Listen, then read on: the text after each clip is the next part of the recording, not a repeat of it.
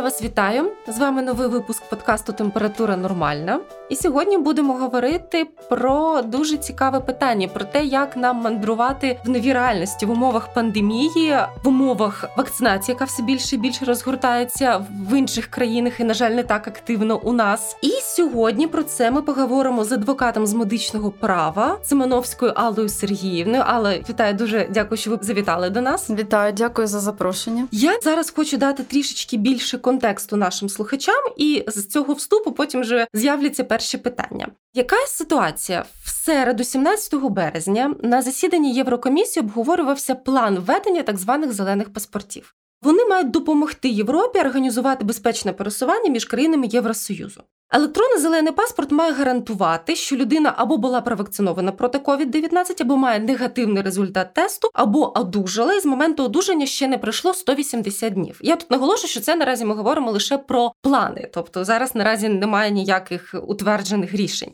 Такі сертифікати мають бути безоплатними, доступними як в паперовому, так і в електронному вигляді, а також матимуть QR-код, який гарантуватиме, що це сертифікат не підробка. Англійською він має звучати як Digital Green Certificate. Це певно можна перекласти як електронний зелений сертифікат, але може бути якийсь інший термін українською мовою. По суті, він охоплює три свідоцтва, да, як ми сказали. Тобто, свідоцтво про те, що людина вакцинована двома дозами певної вакцини, свідоцтво про негативний тест, або свідоцтво про те, що ви одужали і ще не пройшло 6 місяців, виходить з моменту одужання. І ось тут відразу питання: чи означає це, що якщо я не зможу з якихось причин вакцинуватись в Україні, на жаль, це все дуже повільно проходить, то у мене все одно є шанси для мандрівок. Що ви скажете на це? Ну, по перше, наразі обговорюються питання щодо ведення зелених паспортів. Зелений паспорт це сертифікат про вакцинацію, який повинен включати в себе обов'язкові такі дані: це прізвище ім'я по батькові вакцинованої особи, його id паспорт, дата народження, дата отримання першої дози вакцини, дата отримання другої дози вакцини, а також найменування виробника вакцини, яка робиться вакцинованій особі. Щодо подорожей, цей сертифікат е, про вакцинацію звичайно е, спростить подорожі для громадян, але на сьогоднішній день це не ухвалене рішення, тому ми очікуємо на його вирішення. Угу. Крім цього, Європейська медична агенція затвердила тільки декілька виробників щодо вакцинування: це Pfizer, Moderna, AstraZeneca і нещодавно приєднався до цього е, списку Johnson Johnson. Johnson Johnson. Звичайно, можуть до цього списку потрапити інші виробники вакцинації, але їм потрібно пройти відповідну експертну оцінку в Європейському медичному агентстві, і тільки після цього така вакцина буде затверджена до застосування. Ось у мене тоді відразу питання щодо брендів вакцин вакцин. Чи не почнеться якась бюрократична плутанина? Наприклад, наразі нас вакцинують Covishield, як ми знаємо, це AstraZeneca, яка виробляється на потужностях Serum Institute of India, індійського заводу. Чи буде ця вакцина оксфордська розробка, яка виробляється в Індії, чи будуть її включати в цей зелений паспорт? Ця вакцина відноситься до е, компанії AstraZeneca. Так. і тому на сьогоднішній день в Україні здійснюється вакцинація цією вакциною, і всі інші виробники, які теж захочуть знаходитись в цьому списку, їм потрібно пройти відповідну експертну оцінку. Так, так. Потрібно пройти екстрені дослідження, отримати екстрений дозвіл. Це не менш ніж третій етап е, клінічних випробувань. І тому, у разі, коли вони пройдуть ці клінічні дослідження, отримують екстрений дозвіл на реєстрацію цього лікарського засобу, отримують ухвалу Європейської медичної агенції, тоді вони можуть також надавати послуги щодо продажу цих вакцин країнам. Ось має зайти в Україну вакцина китайського виробництва Сіновак. Наскільки я розумію, вона поки що не схвалена Європейською медичною агенцією. Тобто ми чекаємо Якщо вона увійде до схвалення, то значить в цей зелений паспорт вона теж потрапить і спростить подорожі. Я правильно розумію? Саме так. І Це стосується і російської вакцини Спутник 5 яка наразі також проходить е, клінічні випробовування, і е, строк е, проходження таких випробовувань буде в грудні 2021 року. Угу. Але на сьогоднішній день про це говорити рано. Рано. Ну це ж таки у нас ніби ухвалений закон, який не має дозволити потрапити спутнику на так. В законі України про лікарські засоби є пункт пункт, е, де зазначено, що вакцини, які були вироблені країнами-агресорами, вони не можуть бути використані на території України. Взагалі досить суперечливе ставлення Євросоюзу до цієї вакцини. Тобто, то якийсь окремий чиновник робить заяву, що все добре. Потім вони роблять заяву, що ні, дякую, нам не потрібна ця вакцина. Наразі, коли Єврокомісія обговорювала питання зелених паспортів, казали, що уряди окремих країн можуть мати свої правила. Тобто, якщо якась країна Євросоюзу вакцинує mm-hmm. спутником чи синоваком чи ще іншим, то вона може дозволяти в'їзд людям вакцинованим цією вакциною. Правильно розумію? Так, так? звичайно, кожна країна може запровадити свої правила щодо вакцинування іншими вакцинами, які не входять до переліку, затвердженому Європейською медичною агенцією. В цьому випадку громадяни цієї країни, яка приймає таке рішення, можуть вільно подорожувати в цій країні. Також може бути така ситуація, коли уряди країн, які домовились про це, можуть е, скласти відповідну угоду та подорожувати в ці країни один до одного. Один до одного, так. так. От, наприклад, 14 травня Греція знімає обмеження для туристів, які будуть вакциновані саме цією російською вакциною Спутник 5. Навіть так. так, і дозволить в'їзд туристам. Також Греція дозволить подорожувати тим туристам, які мають довідку про наявність антитіл від COVID-19, угу. а також мають негативний ПЦР-тест, зроблений не пізніше ніж за 72 години до в'їзду в країну. І карантин 14-денний не буде вимагатися в такому разі не буде вимагати. Не буде. Тобто, у мене є негативний тест, або я щеплена mm-hmm. вакциною схваленою ЕМА, або у мене є антитіла. Mm-hmm. Так і mm-hmm. на сьогоднішній день таким правилом про застосування вакцин інших країн, які не входять до переліку затвердженому ЕМА, вони можуть самостійно приймати такі рішення, коли економіка таких країн залежить від туризму. Туризму. Ну це логічно, звичайно. Це напевно будуть країни Середземномор'я. Так, про Ковішилд ми зрозуміли, вкотре наголошуємо, що це та сама AstraZeneca, яка схвалена Європейською медичною агенцією. І якщо все ж таки ухвалять ці зелені паспорти, і ви вакциновані Ковішилдом, то ви маєте право в'їжджати в певні країни, які відкриються. До речі, хочу згадати, що також вакцину, якою щеплять українців, ця вакцина схвалена Міністерством охорони здоров'я Канади, і були оголошені плани, що Велика Британія планує закупити 10 мільйонів доз вакцини AstraZeneca, яка виробляється на потужностях індійського заводу. Можу зазначити, що в Канаді наразі затверджені до використання три вакцини: угу. це Moderna, Pfizer і AstraZeneca. AstraZeneca нещодавно отримала цей дозвіл. Угу. Щодо Британії, в цій країні на сьогоднішній день є тільки дві вакцини це Pfizer і AstraZeneca. AstraZeneca почали застосовувати з січня цього року. Також е, уряд ухвалив застосування е, вакцини Модерна, але поставки цієї вакцини плануються десь всередині квітня, можливо, угу. і пізніше. Я зрозуміла, дякую. Тоді перейдемо до такого делікатного, скажімо, питання. Наскільки мені відомо, на початку всієї цієї історії з вакцинами Всесвітня організація охорони здоров'я довгий час висловлювалась проти паспортів вакцинації, тому що що це може поглибити і так існуючу дискримінацію mm-hmm. у світі. Кількість вакцин обмежена, вона не всім доступна. Ми можемо бачити, як в Україні купа бажаючих людей не можуть отримати доступ. На вашу думку, наскільки це правомірне рішення? Чи дійсно це не буде поглиблювати дискримінацію, яку ми і так маємо? Я знаю, що уряд багатьох країн на сьогоднішній день дуже виважено відноситься до цього питання з урахуванням рекомендацій ВОЗ, тому що це дійсно може бути дискримінацією, оскільки, наприклад, Ізраїль, Велика Британія, вони вони зараз є лідерами щодо вакцинування своїх так, громадян. Так. А в таких країнах, як наша Україна, ми ще очікуємо дуже великі черги, і чесно кажучи, не зрозуміло, коли ми взагалі зможемо сподіватися на отримання цієї вакцини. Тому так це можна віднести до дискримінації, і щодо рішення ВОЗ, вони дійсно висловлюють свою позицію проти цього, тому що це буде дискримінація громадян. Да, тут таке важке питання питання між правами людей, економічним розвитком, погіршення якого також погіршує, в тому числі становище людей. Це дійсно має бути як в медицині, чи ризики не перевищують шкоду, чи шкода не перевищує ризики. Якщо взяти приклад Ізраїля, це такий прям еталон того, як треба вакцинувати. Звичайно, вони невелика країна, але все одно коли почалася вакцинація, щоб заохотити людей вакцинуватись, вони створили такі внутрішні сертифікати про щеплення. І якщо людина отримала дві дози Пфайзера, тоді наразі здається, в основному вони Пфайзером щеплять, то після цього вона мала отримати доступ до того життя, до якого ми так прагнемо повернутись. Люди могли відвідувати концерти, спортивні зали, ресторани. Якщо в них є цей сертифікат, до речі, дійсно він лише 6 місяців Я дивилася на сайті Міністерства охорони здоров'я Ізраїля. Але дивіться, в будь-якому суспільстві будуть люди проти щеплень. В Ізраїлі є люди проти щеплень. В Україні взагалі дуже сумна ситуація з довірою до щеплення. Ми можемо критикувати цих людей. От я особисто критикую таке рішення. Я вважаю, що ми маємо вакцинуватись, ми маємо вакцинувати дітей. Я зараз не лише про коронавірус, але ну от такі люди завжди будуть. Наскільки правильно відмовляти таким людям у тому, що має бути доступно всім?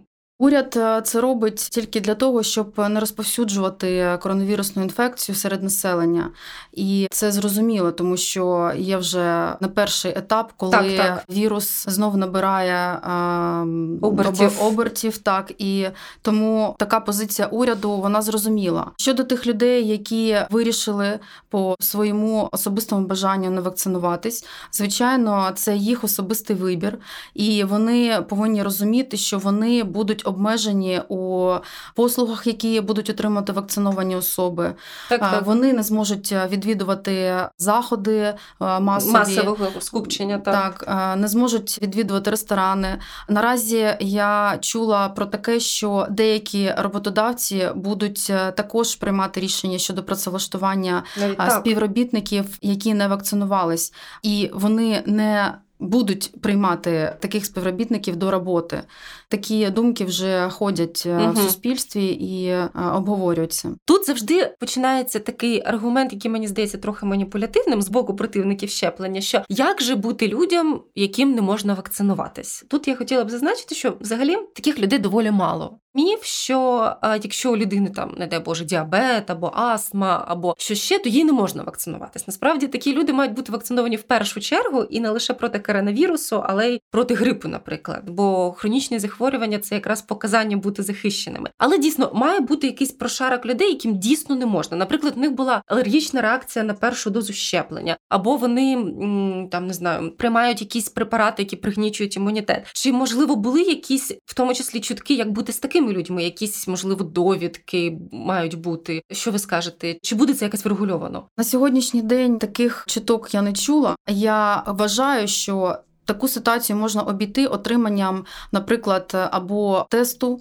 так, або так. результатів щодо наявності антитіл, або щодо отримання довідки від е, лікаря, який може підтвердити, що така людина дійсно не може з медичних показань отримувати таку вакцину. І я вважаю, що уряд і Єврокомісія, яка приймає рішення щодо введення цих зелених паспортів, вони повинні урахувати такий момент, як виняток можливо для такої категорії населення. Я зрозуміла. Тобто, по суті, ми виходимо на той етап існування суспільства, коли вакцина це ну таке саме обов'язкове правило, як перехід дороги на зелене світло. Тобто, будь ласка, ти можеш вважати, що ти хочеш переходити дорогу на червоне світло, але тоді не переходь дорогу, в принципі. Ну, по суті, в нас немає іншого вибору. Ми маємо так вирішувати. Тоді питання буде про те, от чого бояться противники щеплень. Вони бояться якихось наслідків. Ясно, що там можливо якісь наслідки це надумані, щось е, можливо, людина мала якийсь травматичний досвід, тому вона цього боїться. Вакцина це медичний препарат. Це доволі безпечний медичний препарат. Якщо почитати побічні дії парацетамолу, то mm-hmm. у мене з температура вже сама пропадає,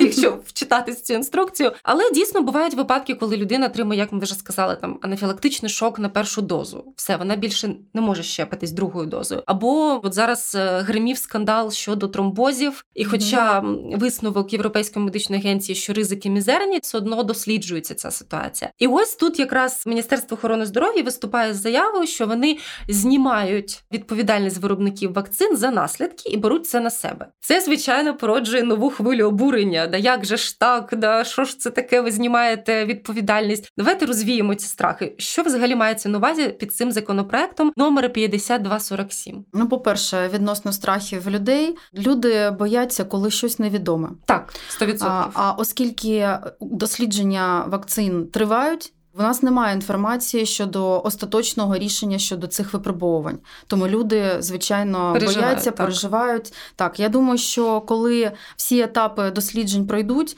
і вже пройде якась хвиля цих страхів, люди змінять свою думку. Змінять, так. так, я вважаю, що так. Щодо законопроекту, це дуже цікава історія, тому що ми увійшли до організації COVAX щодо придбання вакцин, і ця організація вона диктує свої умови для країн, які увійшли до цієї організації. Це досвід інших країн. Він також має місце. Інші країни також звільнили від відповідальності виробників таких вакцин для того, щоб можна було все ж таки продавати ці вакцини і поставляти їх в країни для використання. Так, так нещодавно в закон України про лікарські засоби були внесені зміни щодо реєстрації лікарських засобів вакцин. Там прописана процедура щодо екстреної реєстрації у разі, якщо така процедура була вже здійснена в інших країнах. Тому казати про те, що це якась е, Зрада. погана історія, ну я не можу так вважати, тому що е, все ж таки ми йдемо в ногу з іншими країнами. Ми враховуємо світовий досвід, угу. тому повинні е, реагувати на ті обставини, в яких ми опинилися. Опинилися. Тобто, по суті, тут головне зараз донести той факт, що це не якась ідея Міністерства охорони здоров'я України, це досвід інших країн, це в тому числі вимога програми COVAX, яка займається розпосюдженням розповсюдженням вакцин по світу. І ну, в принципі, це дійсно я вважаю виправданим, якщо ми хочемо пришвидшити вакцинацію. Не можу не згадати досвід США. Задовго до пандемії це, це сталося. Це дуже гарно описано в книзі Пола Офіта Смертельний вибір, де він спростовує багато міфів щодо щеплення. Пол Офіт – це лікар і співрозробник вакцини проти ротовірусної інфекції. Я дуже раджу почитати цю книгу. І в США була така ситуація, що в якийсь момент здається, це було в 80-х роках ХХ століття. От щоб не сталося після щеплення, подавалися позови на виробників, і люди могли відсудити дуже дуже великі кошти. Закінчилася ця історія тим, що виробники просто перестали виробляти вакцини. США зрозуміли, що в них є пару якихось виробників, які ще раз парочку разів заплатять по декілька мільйонів доларів. Вони скажуть, навіщо нам це треба? І щоб забезпечити країну вакцинами, щоб не опинитись в довакцинальну еру, вони вирішили звільнити виробників від наслідків, і держава брала компенсацію на себе. Таким чином вони зрозуміли, що вони сприятимуть тому, що виробники будуть надалі виробляти вакцини. А це насправді дуже цікавий кейс, який також показав, що це міф, ніби виробники страшенно наживаються на вакцинах. Насправді я боюсь помилитись. Приблизно півтора відсотки доходу це становлять вакцини, якщо ми кажемо про фармкомпанії. Все інше це біологічні добавки, це фітотерапія, це ринок гомеопатії. Тобто вакцини це те, чим займаються дуже невеликі виробники, і вони не те, щоб прям наживаються на цих вакцинах. Тому от я не можу не провести паралелі між цим кейсом США, і напевно я вбачаю в цьому певну логіку. А якщо ми повернемось знову таки до мандрівок, наразі нібито змінювались умови, і зараз, навіть якщо люди прилітають з зеленої, так званої зеленої зони, вони все одно мають здавати або тест, або проходити 14-денний карантин. Я правильно розумію? Так, 22 березня, якщо я не помиляюсь, тобто пару днів тому Кабмін е, знову змінив е, правила в'їзду українців та іноземців так, так. до України. У разі, якщо в них е, немає тесту з негативним результатом, вони повинні залишатись на 14-денному карантині. Угу.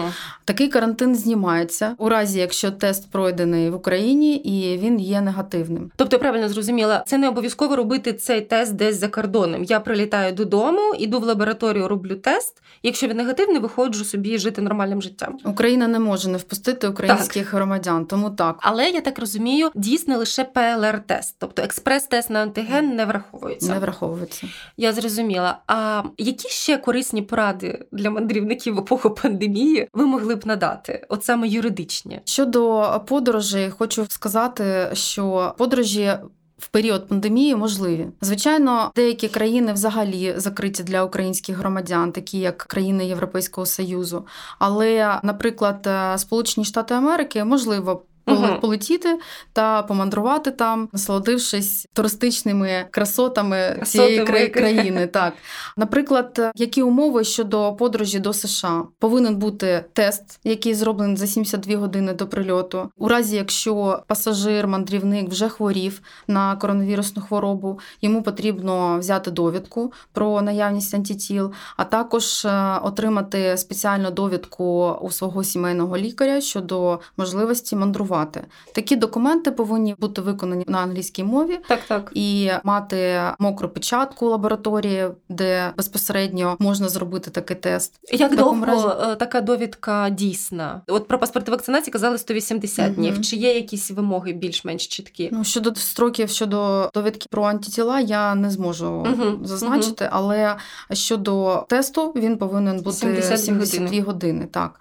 щодо довідки від лікаря, який може надати дозвіл на подорож, така довідка може бути дійсно у той період е, подорожі, яка угу. планується у мандрівника. Я зрозуміла. А якщо так склалося, що квитки ніби на руках все заброньовано і приходить позитивний тест, чи повинна туристична агенція якось повернути гроші, компенсувати цю поїздку, чи це вже дуже залежить від поїздки? Ні, туристична агенція або авіакомпанія вони не повертають, не повертають. кошти. Вони можуть запропонувати перенести угу. дату виліту, наприклад. або або запропонувати відкриту дату. Але такого обов'язку, як повернути кошти, ні, тому що це особиста відповідальність кожного з нас. Так, звичайно. А ніби має також відкритись Грузія. Е, навіть ні, навіть вона 1 березня, якщо не відкрилась. відкрилась Грузія. Такі ж самі, я так розумію, умови. Е, На сьогоднішній день так, такі самі умови. Угу. Крім цього, Ізраїль вони мають сертифікати про вакцинацію, і вже може тиждень тому вони відкрили рейси, і е, громадяни Ізраїля вже можуть прилітати до України. Завжди хвилювало питання медичної страховки ще до пандемії, коли ми кудись е, мандрували. Наразі чи є якісь страховки, які можуть в тому числі гарантувати, що якщо я захворію на коронавірус в іншій країні, то мені нададуть всю необхідну допомогу. І чи зможу я я ж маю ізолюватися? Наприклад, у мене поїздка на три дні. а Мене спіткала хвороба там на третій день. Я маю ізолюватись на два тижні. Чи є вже якісь механізми саме щодо коронавірусу, якщо ми кажемо про страховки? На сьогоднішній день є низка страхових компаній, які пропонують медичні страховки із поміткою захворювання ковідом. Угу. Тому, якщо така ситуація склалась, наприклад, в той країні країні, де подорожує мандрівник, він зобов'язаний повідомити страхову компанію. Зі свого боку, страхова компанія надає інформацію щодо медичного асистенсу, який керує повністю процес захворюваної особи угу. на території тієї держави.